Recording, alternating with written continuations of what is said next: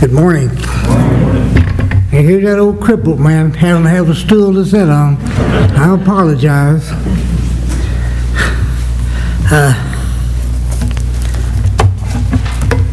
I'm going to talk about where we were in the early days.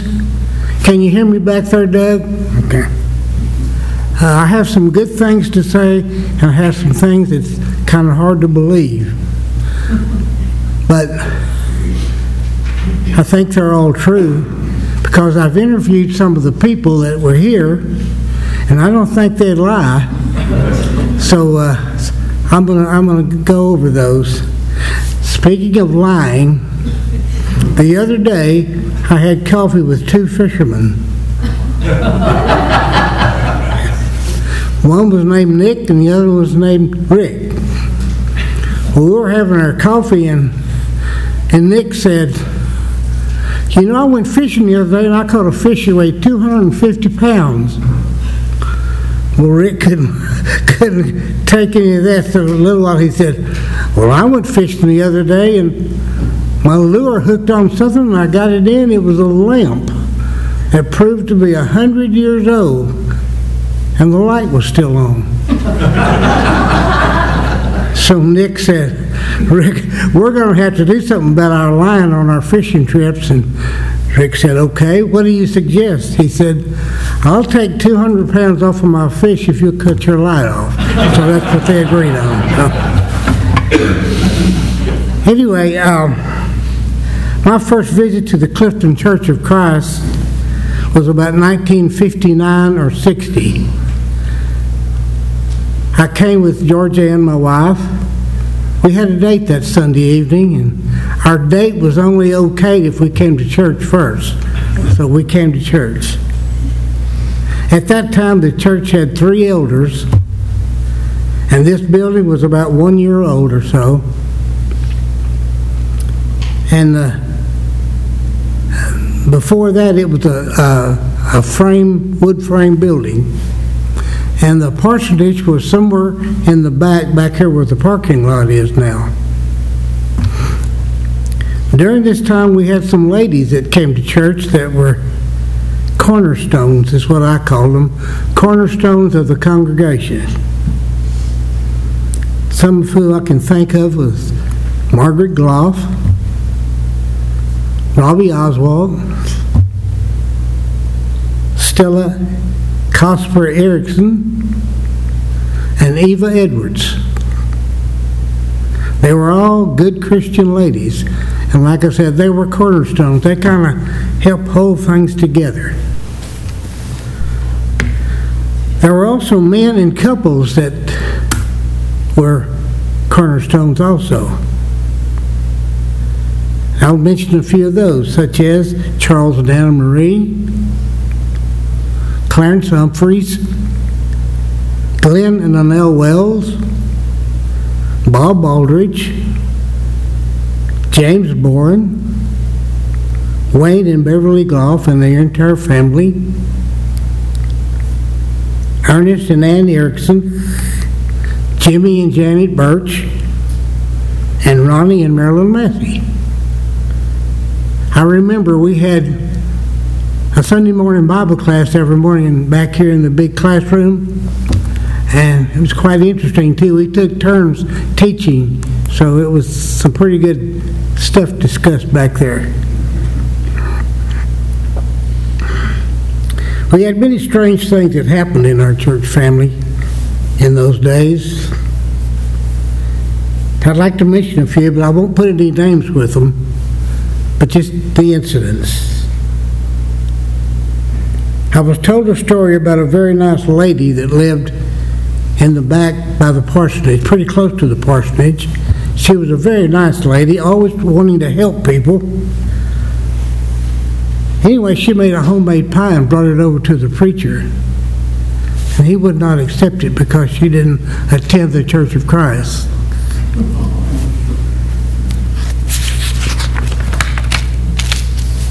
Also, I was told a story about the classes that were being taught, that some people would eavesdrop secretly behind doors to hear what was being taught and how it was being taught. Also, I was told that some of the members would not accept a Christmas tree in the auditorium.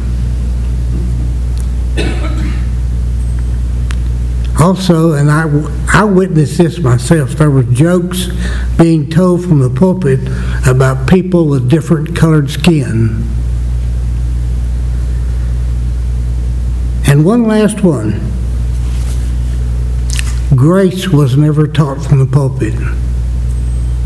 Never taught from the pulpit. I often wonder that if you read John 1:17, which says, "For the law was given through Moses, but grace and truth came through Jesus Christ." And also Ephesians chapter 2 and verse 8, which says, "It is by grace you have been saved through faith." How could you read those two verses and not teach or preach on them? I don't know. Well, in 1990, the congregation realized that we needed to do something. So we scheduled a Sunday morning to decide if the majority of the congregation wanted to make a change in the leadership. The majority voted for a change, and the elders were gone. After that, the men of the congregation got together for business meetings to discuss the work of the church. Well, in 1994, a breath of fresh air came when we hired Gary Blakeney. But before that, Charles Lindley and Clarence Humphreys became elders. That was about 1994, I think.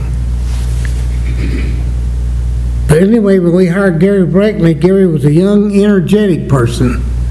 Young, energetic, married with 4 children. And during this time, which was about 10 or 12 years, the church grew. It grew big time. In fact, we were thinking about having 2 services. That's when we purchased a parking lot over here behind the Black Rock building, so that we'd have more parking space.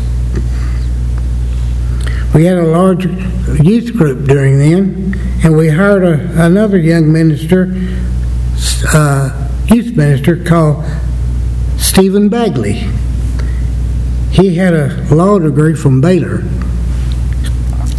And during this time, our youth group grew even more. We also had a great VBS every year. And we also had a great Hispanic group. They used our annex on Tuesday evenings to have their service. Well, you know, it would appear to an observer that the Clifton congregation was on the right track. So after Gary Blakeney left, the search committee found a young man named Matt Haynes. Matt Haynes had a degree from ACU but had never been a pulpit preacher. And after 3 years here, he left. Matt was very talented, and he left here to join a large congregation in North Carolina. Matt was our connection to the Brindleys, as you know, were missionaries in Turkey. Well, once again, the church was on the search to find a preacher and was fortunate enough to hire Steve Countryman.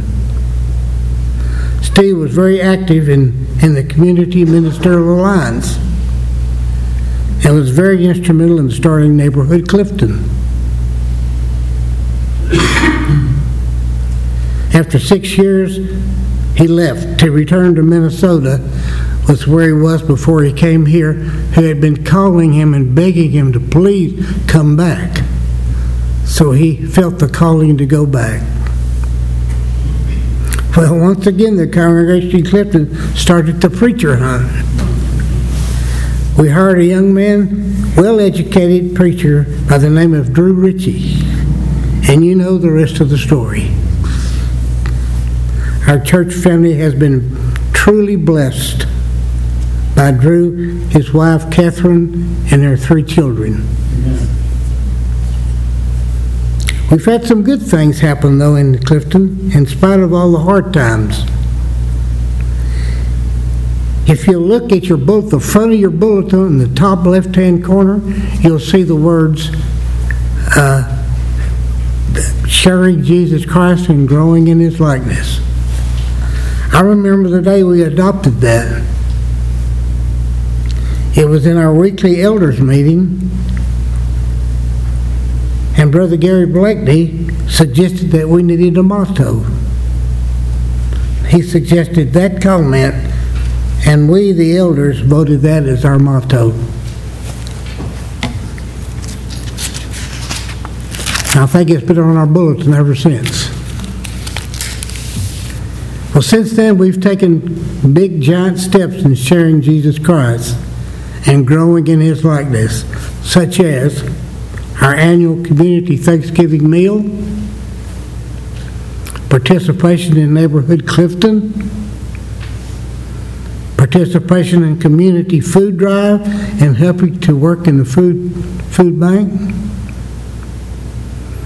We've also extended a very hearty welcome to visitors for every Sunday morning. And we also have worship at the meal now. All of these are good things, very good things. We share Jesus Christ.